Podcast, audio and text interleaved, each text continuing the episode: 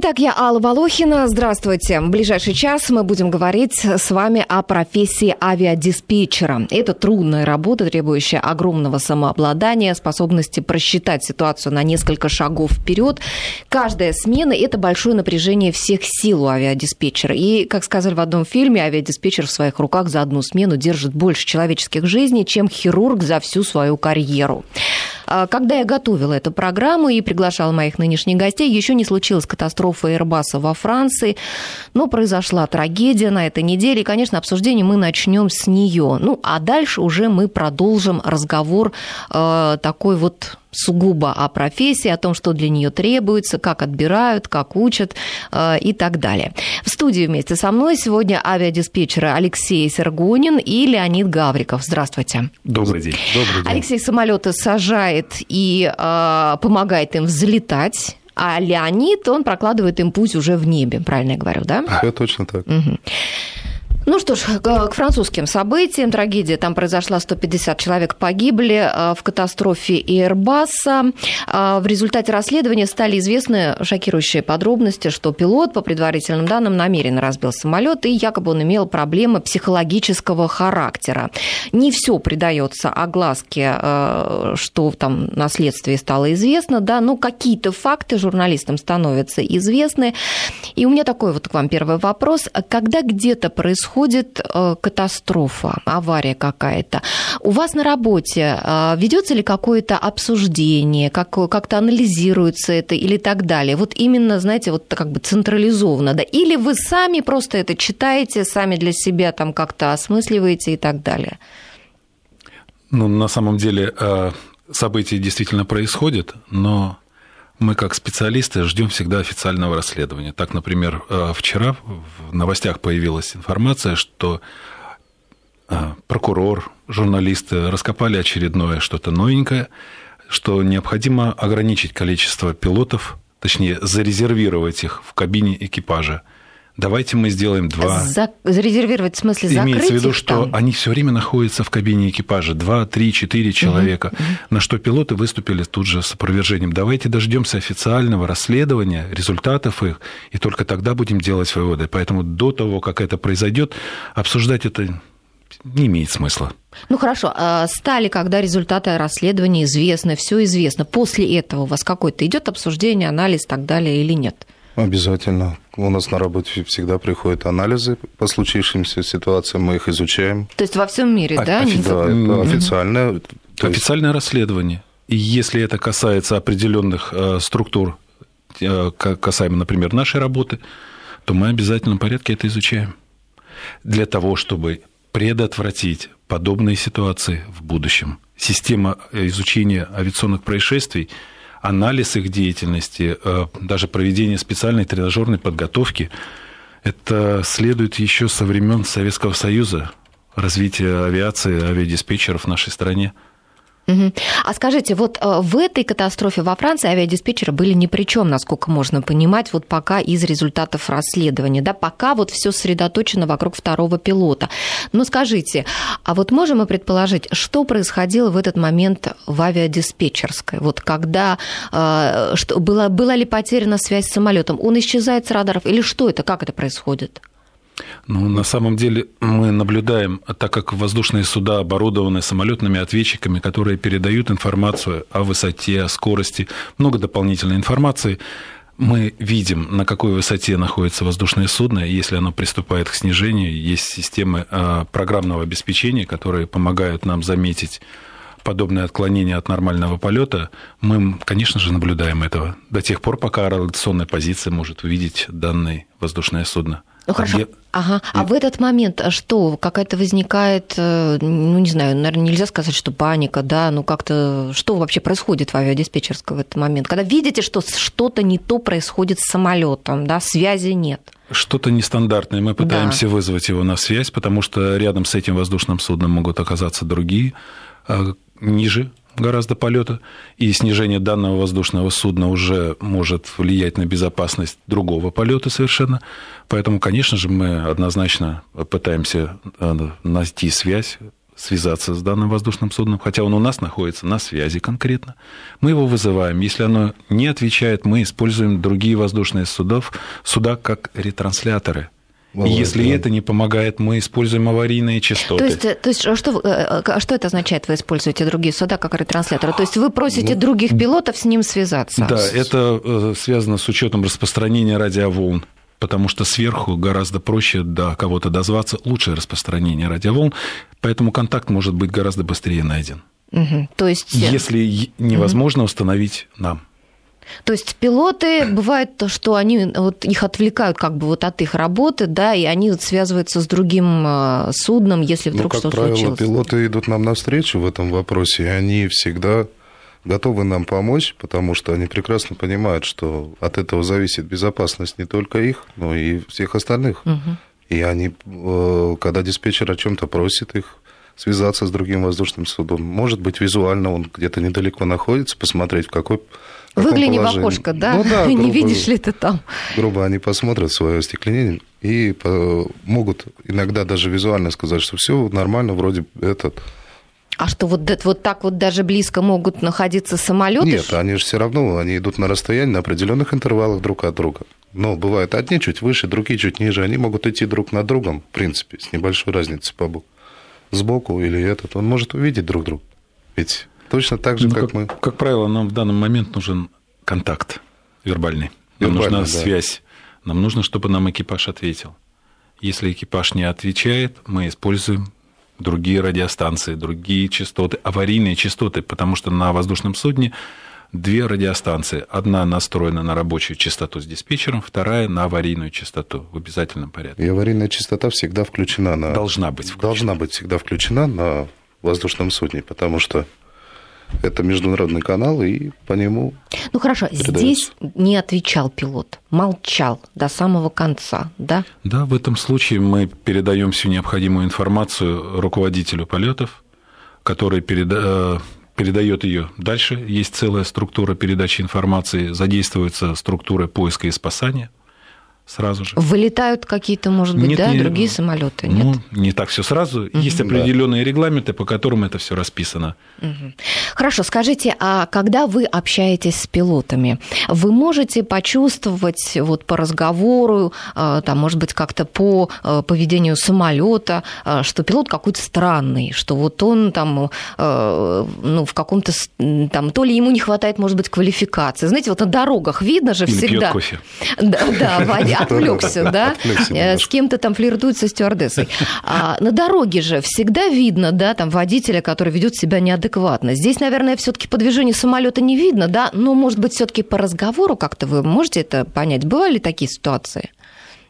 Ну, ну как в принципе, если такой ситуации возникнет, то определить ее, наверное, будет легко, потому что, ну, в моей практике такого не встречалось. Как правило, все пилоты как адекватные. Правило, все адекватно, да. в соответствии с правилами, международными стандартами. Да, да и... бывает иногда, э, что экипаж не расслышал, он переспрашивает. Это процедурно э, описано во всех документах международных.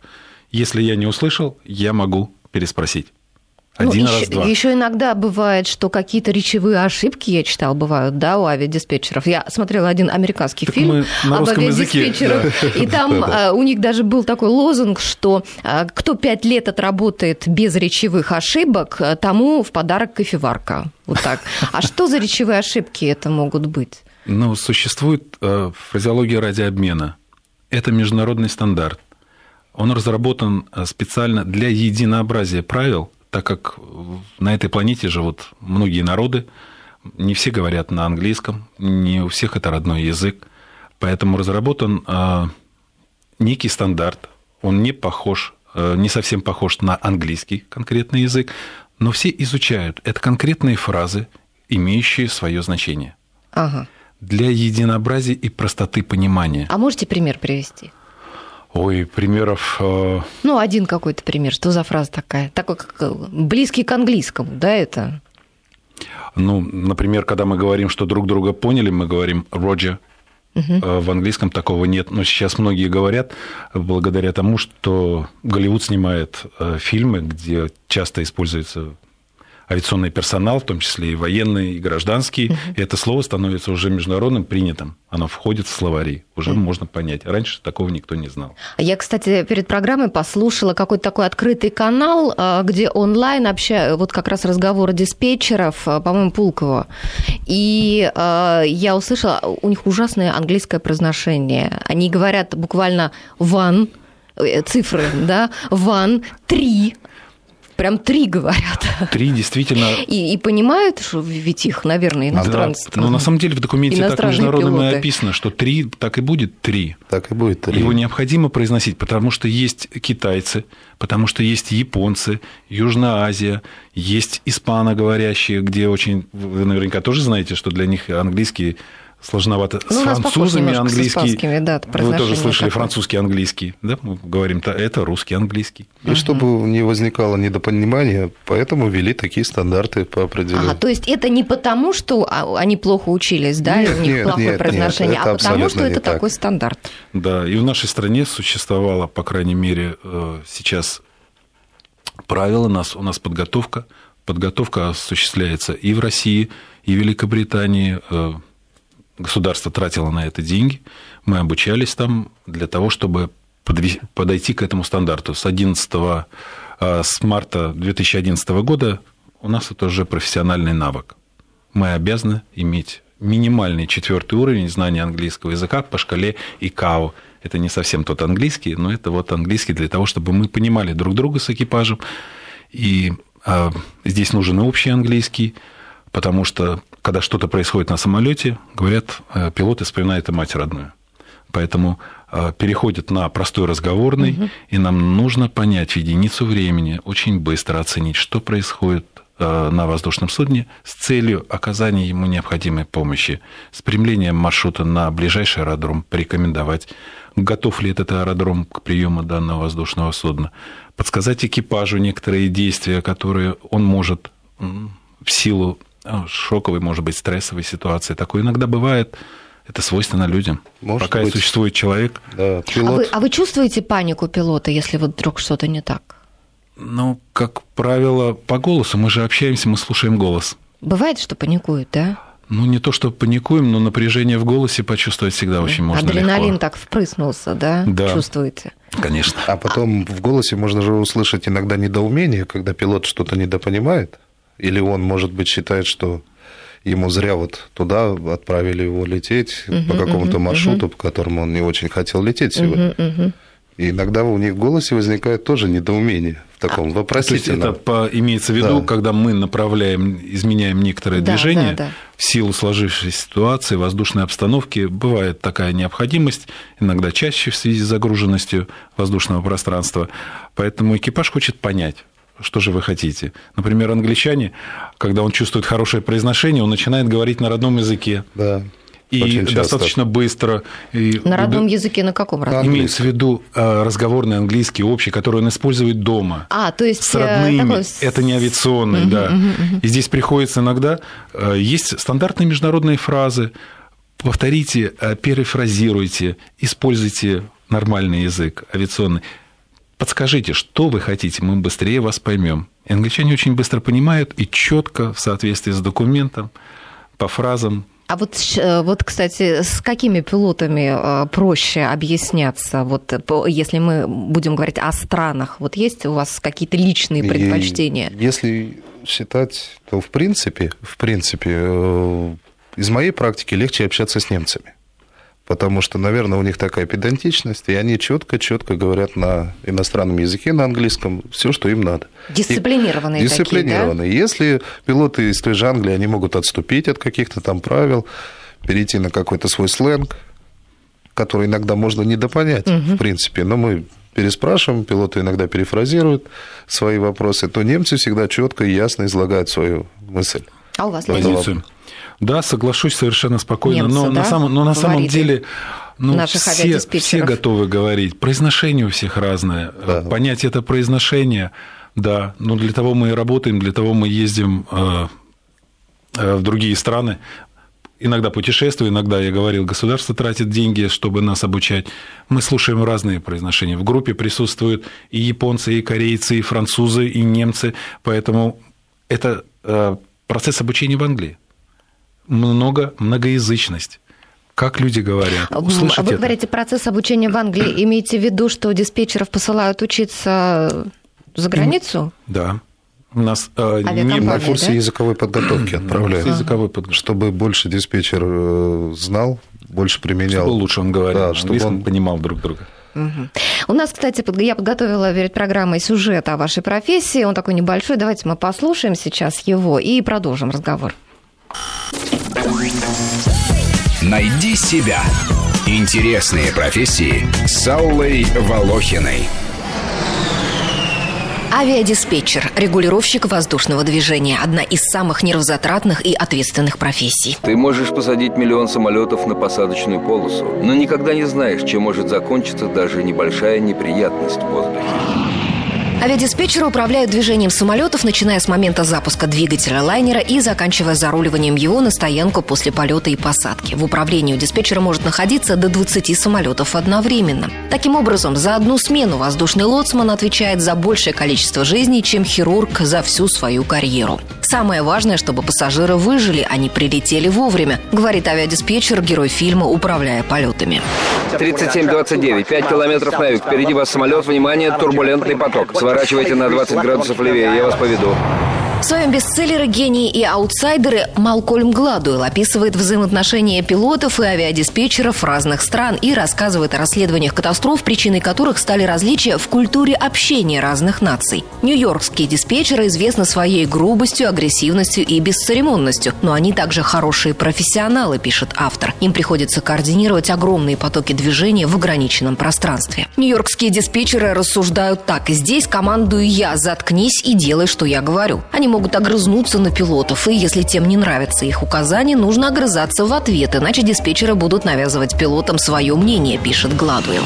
Привет, Спарта! Это ты, Джетра? Точно! Как ты там поживаешь, подонок? Лучше не бывает, сынок. Хочу поболтать с тобой, пока у тебя не кончилось топливо. Поверь мне, этого никогда не случится, кусок дерьма. Веди меня, или я должен найти аэропорт по запаху? Ладно. Спарта 753. Поворачивайте налево курс 0,73 километра вперед. Понял. Ухожу влево. Давай как-нибудь поужинаем. Хочу увидеть твою мерзкую рожу. Если вы не привыкли к подобному обмену любезностями, авиадиспетчерская служба Нью Нью-Йорка внушит вам страх. И этот страх может довести пилотов до катастроф, потому что те не решаются четко обозначить проблему. Так что отношение пилотов и диспетчеров – тонкая штука. А бывает, пилоты обижаются, почему это они должны уступить кому-то очередность на посадку. Или пытаются играть в обгонялки. Каждые два года диспетчеры проходят врачебно-летную экспертную комиссию, которая выдает заключение о профпригодности. Раз в три года курс повышения квалификации. Обязательно знание английского языка, особая психологическая подготовка развитое пространственное воображение, умение творчески применять установленные правила.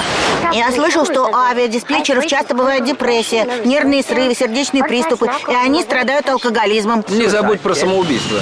Да, есть издержки у профессии, однако именно авиадиспетчеры пользуются особым уважением в обществе. У них высокий социальный статус и авторитет. Диспетчерская служба работает круглосуточно. Специалисты трудятся посменно, не больше 36 часов в неделю. После двух часов работы положен 20-минутный перерыв. Отпуск 67 дней. На пенсию авиадиспетчеры мужчины уходят в 50 лет, женщины в 45. Средняя зарплата 170 тысяч. Найди себя. Интересные профессии с Аллой Волохиной. Я напоминаю, что у нас в гостях сегодня авиадиспетчер Алексей Сергунин и Леонид Гавриков. Ну, скажите, господа, у вас такие разговоры происходят с пилотами, неформальные? Если вы, допустим, знаете уже их, вы как-то знакомитесь с пилотами вообще? Нет такого. У нас нет такого. Э, можно, конечно, кого-то знать, но слишком большой поток воздушных судов, и московская зона достаточно напряженная. Она, конечно, не сравнится с Нью-Йорком, там тоже три аэропорта, но движение намного раз э, интенсивнее. В Москве? Вера. Нет, в Нью-Йорке, в Нью-Йорке. я имел в виду, угу. да. Поэтому как и в Москве, так и в Нью-Йорке, я как диспетчер, я управляю десятками воздушных судов, и мне не всегда удобно слышать, что хочет экипаж. Экипаж хочет для себя, но он не видит, что происходит вокруг. Воздушных судов много, и на посадку выстраивается очередь по 25 воздушных судов. и вдруг кто-то один пытается сказать, а я не хочу снижаться, а почему вы меня снижаете? И мне действительно некогда объяснять ему, потому что у меня лимит времени. То есть Это... вы тоже действуете? Я сказал, так Нет, будет. такой грубости, конечно, нет. нет. Такой Но грубости, иногда конечно, нет в э, наших действиях. голос э, ни в коем случае не резкость, а уверенность в тоне, в том, что мы делаем, какие процедуры мы применяем, экипаж может понять, к чему может привести. То есть а, авиадиспетчер должен быть по характеру лидером. Обязательно. Обязательно, а иначе То есть никак. вот какие-то деликатничания, там чего-то такое, да, это недопустимо. Да. А скажите, вот сегодня, опять возвращаясь к этой аварии во Франции, к этой катастрофе, а, пришли сведения о том, что а, эмоциональное выгорание у, у этого второго пилота якобы произошло. А, И ска- скажите, а у вас, вот в вашей работе, я слышала о том, что пилот, то есть э, авиадиспетчеры, они тоже эмоционально выгорают уже где-то к 30 с небольшим, потому что огромное напряжение вот во время работы. Какая-то есть психологическая поддержка, какая-то психологическая служба, контроль какой-то психологический. Вот это есть у нас? Вот в Люфтганзе признались, что у них нет такого. Ну, вы знаете, у нас э, официального психолога в штате тоже нет. Но я не совсем соглашусь, что в 30 лет мы выгораем, потому что работа действительно интересная. Она в нее как в болото увяза- увязаешь. Каждый день что-то новое. Вроде бы одни и те же самолеты летят, но чуть-чуть другое время. Ситуации меняются в одно мгновение.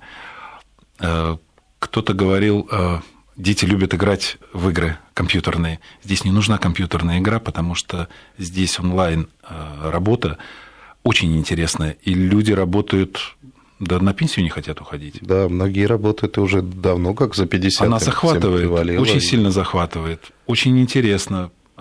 Социальная поддержка, опять же, вы сами только что Да, в анонсировали, репортаже было очень рассказывали. хорошо рассказано об этом. Что Время отпуска позволяет 67 дней э, Восстановиться как-то, да? и восстановиться и разделить свой отпуск в течение года, э, когда возникает необходимость Ну, просто расслабиться пойти, даже. да, мы идем навстречу, да, подавая возможность людям вне графика взять хотя бы 3-4 дня. Мы прекрасно понимаем, руководство наше понимает, что достаточно очень напряженный. В том же самом фильме, возможно, о котором вы сказали, американцы называют это most stressful job in the world.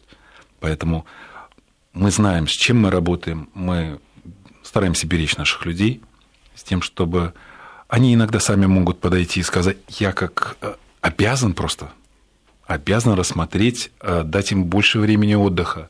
Вы как руководитель, да, вы имеете в виду? Да, я руковожу сменой. э, У нас э, порядка 80, не порядка, а 85 человек в смене в одной только. Это вы руководите эти, этими восьми В том числе, десятками да, людей? Да, Мгм. да, да, да. Поэтому э, это моя обязанность должностная, в том числе грамотно распределять персонал ОВД во время работы. А видите вы, допустим, что вот что-то такое вот а, с диспетчером не так дома, какие- какие-нибудь вот неприятности, он в каком-то Конечно, мы плох- знаем все. плохом настроении, да, это сказывается же на работе, да? Вы можете, допустим, отстранить человека, видите вы, что он какой-то вот не в себе? Конечно, могу. Я... эм, Дело в том, что мы отвечаем в том числе и за распределение персонала, кто на каком месте будет работать.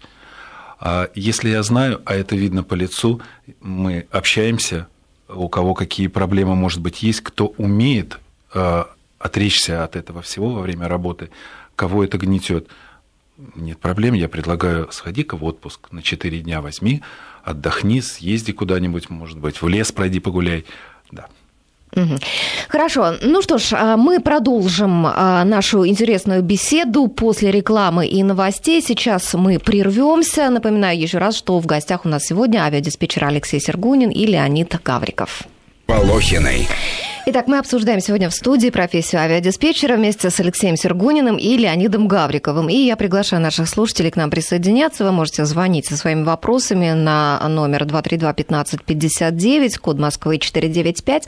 Также можете присылать э, свои вопросы или комментарии к нам э, на смс-портал 5533. Первым словом пишите «Вести» и оставляйте также свои комментарии в Твиттере. И у нас есть вопрос от слушателей, а где учатся на авиадиспетчеров? Как их готовят? Готовят и вообще как отбирают? Вот по каким-то, может быть, специальным качествам, личным даже? Как это все происходит? В принципе, авиадиспетчером может стать каждый желающий. Главное для этого иметь стремление к этому делу.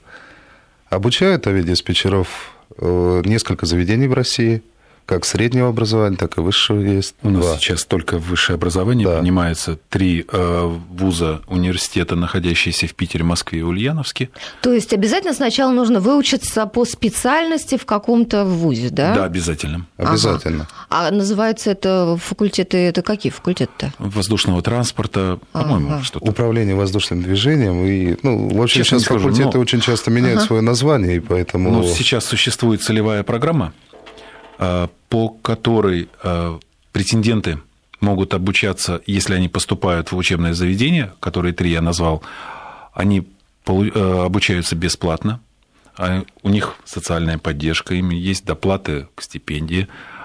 И, и самое гаранти... важное, что у них гарантирована приемная работа. Угу. То есть после того, как он закончит все это дело, он при обучении он придет на работу, и он гарантированно будет трудоустроен, потому что он идет по целевому набору от предприятия. Слушайте, я думаю, что сейчас, вот особенно вот в какие-то кризисные такие годы, времена, для многих, может быть, это очень привлекательно. Мало того, что ты совершенно точно будешь трудоустроен, да, у тебя какая-то доплата к стипендии, плюс потом же ведь достаточно большая зарплата и отпуск и так далее. А плюс еще социальная жилищная программа, по которой для молодых специалистов. Для молодых специалистов, да, выделяется определенная сумма на покупку жилья. Ну, все, это очень интересно. Но, но при всем при этом э, гарантированная работа может быть.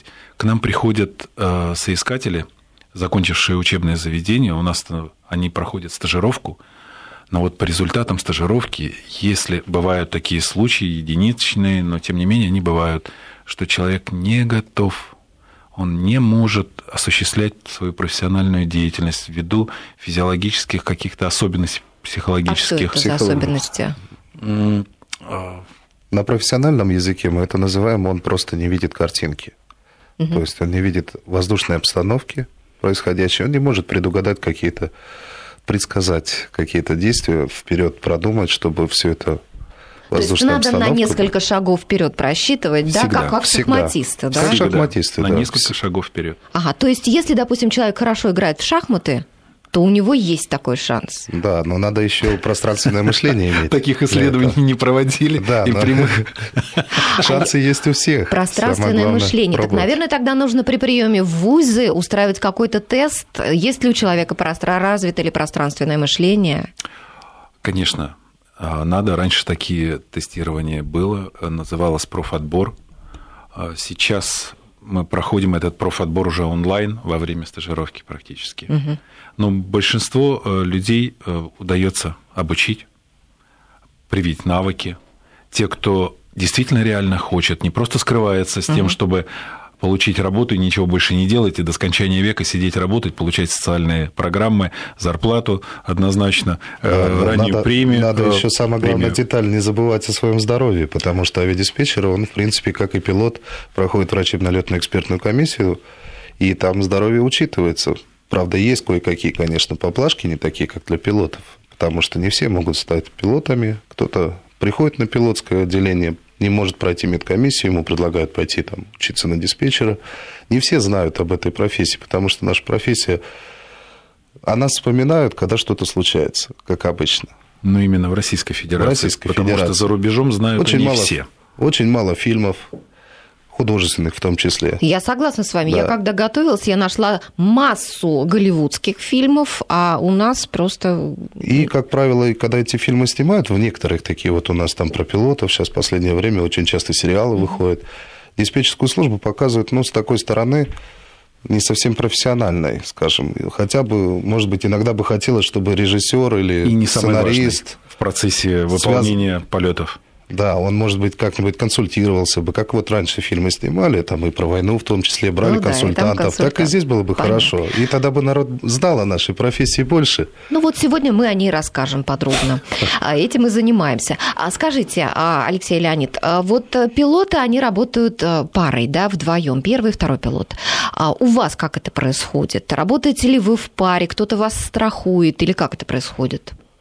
Ну, на наших, э, в нашем отделе, э, как сказать, в нашей структуре в московской зоне два работают вдвоем диспетчеры всегда, друг друга подстрахуют, потому что загруженность диспетчера очень большая, и, как правило, один диспетчер ведет связь, управляет воздушным движением, второй контролирует его работу, и плюс согласовывает, потому что очень много всяких действий по согласованию, потому что надо самолет... Процедурное. Согласование. Да, согласований очень много, и одному человеку было бы не, не справиться с этим объемом.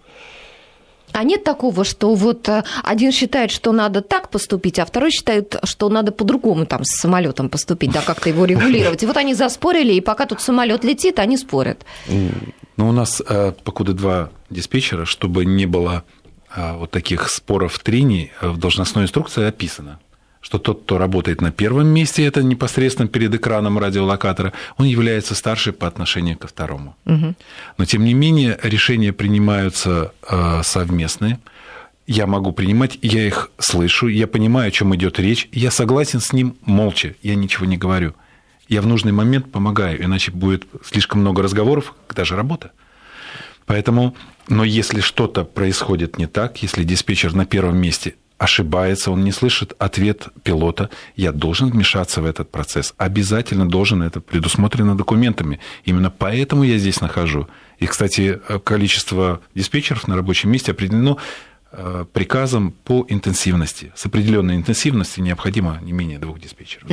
До нас дозвонилась Лариса. Здравствуйте.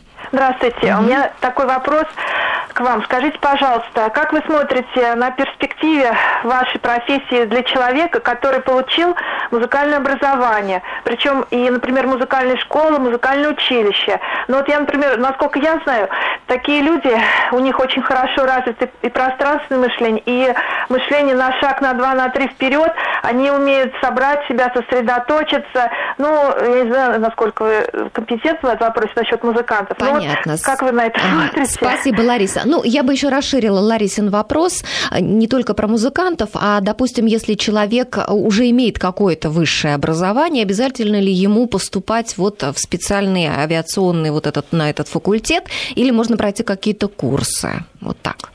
Ну, не... Вы знаете, если касаться первой части угу. вопросов насчет музыкантов, так я сам музыкант. Я закончил и музыкальную школу, и музыкальное училище в свое время.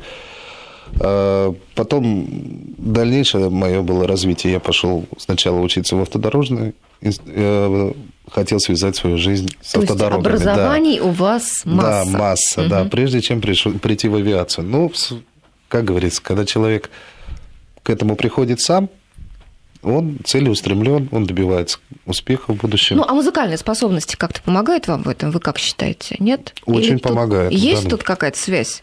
Слух музыкант как обладает очень хорошим слухом. Любой музыкант.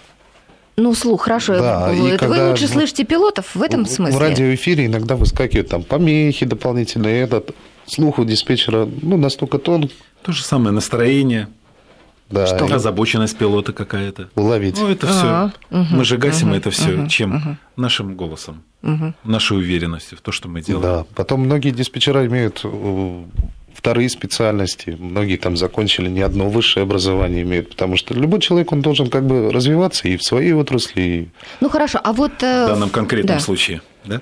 Ну, второе, если вот первое образование уже имеется, и получить вторым образованием авиадиспетчерское, нужно идти в ВУЗ? Существовала такая программа, она частично то открывается, то закрывается. Необходимо просто связаться непосредственно с отделом профподготовки Московского центра на сайте э, нашего предприятия Московский центр автоматизированного управления воздушным движением. Вы можете оставить свое резюме, вам обязательно ответят, э, но эта программа действует э, выборочно, в зависимости от необходимости количества людей на будущее, она открывается либо нет, потому что есть приток дополнительный от основных учебных заведений. Поэтому в данном конкретном случае это ускоренная подготовка, она так называлась, длилась она, по-моему, 15 месяцев, тоже в специальных учебных э, заведениях, после которой э, ребята приходят на работу, мы их также стажируем и так далее. Лучше вам обратиться непосредственно э, через сайт с резюме, и вы получите очень квалифицированный ответ. И, как правило, на сайте иногда даже вывешивается информация вперед на будущее, что вот тогда-то, тогда-то Потребности. Вот потребность составлять. И такой дополнительный как бы набор, да, на да, обучение. Да, да, открывается дополнительный набор, потому что все мы люди, все мы работаем. Понятно. Хорошо, сейчас мы еще раз прервемся. И я напоминаю, телефон прямого эфира 232-1559. Можете звонить своими вопросами и э, писать нам на смс-портал 5533. Первым словом пишите «Вести». Оставляйте свои комментарии в Твиттере. С Аллой Волохиной. Итак, вот когда я готовилась к программе, продолжаем мы разговор об интересной профессии авиадиспетчеров, то а, я прочитала рассказы диспетчеров в интернете и теперь вообще не понимаю, как летать. Потому что а, рассказывалось о том, что очень интенсивное движение в воздухе над Москвой, я чуть раньше об этом не думала. А, у нас, если раньше когда-то давно была одна авиакомпания, и а, самолеты из каждого аэропорта летали в каждый в свою сторону, там в разные, да, и сильно так их маршруты не пересекались. То есть сейчас компаний масса, и все летают вот просто э, друг, пересекая пути вот аэропортов друг друга. А каким образом вот можно здесь разобраться с этим? И, вопрос как раз от нашего слушателя попутный. А правда ли, что летать ночью э, безопаснее? Но на самом деле просто ночью гораздо меньшее движение. Поэтому люди, смотря в небо, не видят проблесковые огни воздушных судов. Ну, если меньше самолетов, значит, действительно безопаснее. Ну, я не скажу, что безопаснее. Мы обеспечиваем безопасность в любое время дня и ночи. Иначе как же так? А, ночью можно, днем не нужно, пассажир будет ждать ночи. Что-то ненормальное в этом деле угу. происходит. Дело в том, что восприятие пространственное у диспетчера должно быть это как один из профессиональных, а, одно из профессиональных качеств диспетчера. Мы летаем не на плоскости, мы летаем в пространстве. Воздушное судно вылетает из аэропорта, и оно набирает высоты. Другое воздушное судно снижается. Их маршруты пересекаются, но по высотам они разные. В этом и состоит э, Искусство аналоговая авиадиспетчера. Да, компьютерная машина диспетчера, мозговая деятельность. Количество информации, анализируемой в единицу времени, огромнейшее. Наверное, сопоставимо с компьютером, возможно, даже больше.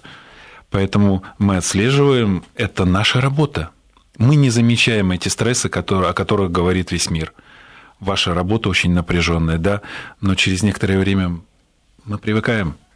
Угу. К определенным моментам, да. Когда... Я думаю, что каждый диспетчер, приходя на рабочее место на свое, садясь и начиная свою деятельность трудовую, сегодня, завтра, когда угодно, в любой момент, он отключается от всех проблем, он переходит вот в эту плоскость, в это пространственное управление, и он начинает там жить. И вот он этим живет, он не замечает абсолютно течение времени, будь то ночь, день или... Ну, а вот э, достаточно ли порядка вот в этой нашей э, воздушной зоне, вот с таким огромным количеством э, самолетов, разных авиакомпаний и так далее? Для этого очень много, кстати, делается, для упорядочения движения. Первое время, конечно, когда очень много стало летать воздушных судов, был, была пауза в 90-е годы, когда авиация очень скажем так, Должна испытывала свои, кризис да, был в стране. Да, испытывала свои нет, сложности. Никто не летает, авиакомпании, да. самолеты простаивают. Ну, было время. Было время. Потом пошло бурное развитие, стало очень много летать, стали всем охота вылетать утром, там, прилетать вечером, чтобы там удобнее было, или наоборот вылетать вечером, ночь лететь спокойненько, утром прилететь в аэропорт назначения и свои, к рабочему дню выполнять свои какие-то обязанности.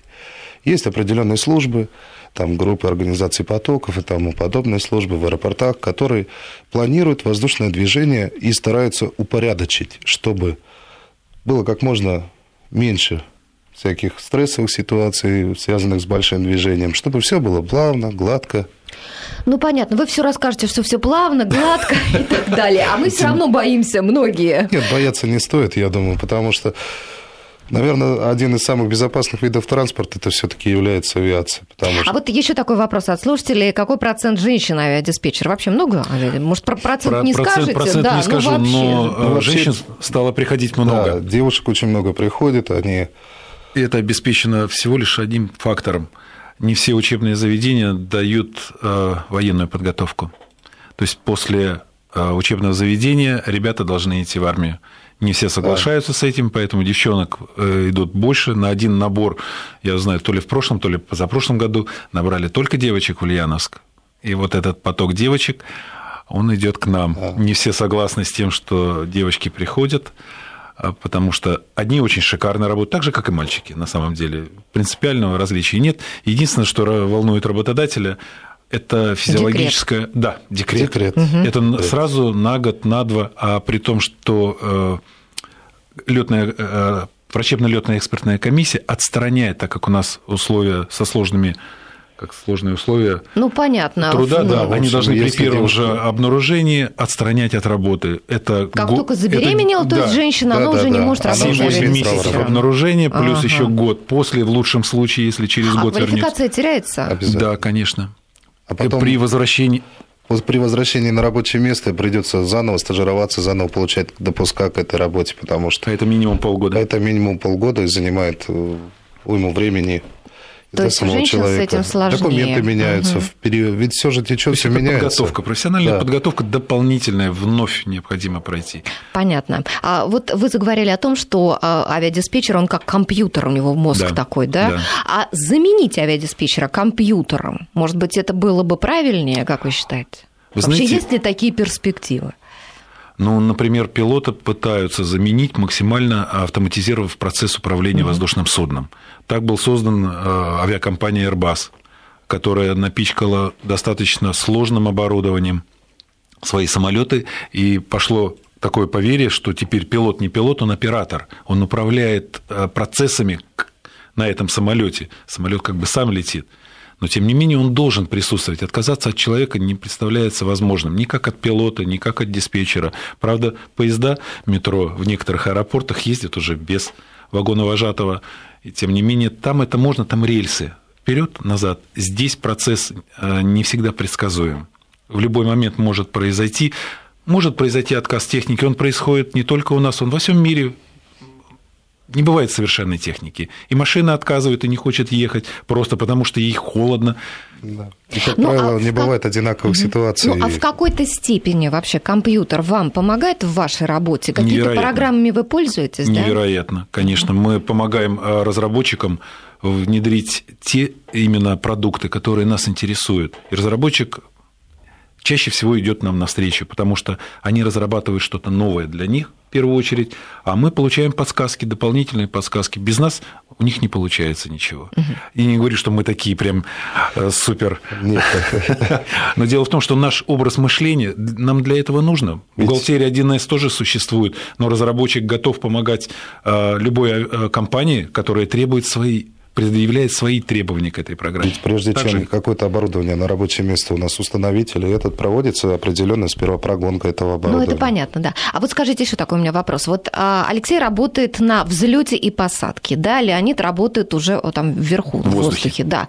Что сложнее? Вот принято считать, что самые такие опасные моменты – это именно взлет и посадка. А вот в работе диспетчера что самое сложное? Вот на Наверное, какой этап? Самое сложное и э, взлет и посадка, когда пилот пилотирует самолет. Да, для пилота это, скорее всего. Да, это наверное... для пилота. Это... А дальше идет автоматизированный полет. Автопилот управляет всеми системами, э, пилот контролирует, он оператор. В данный момент он просто.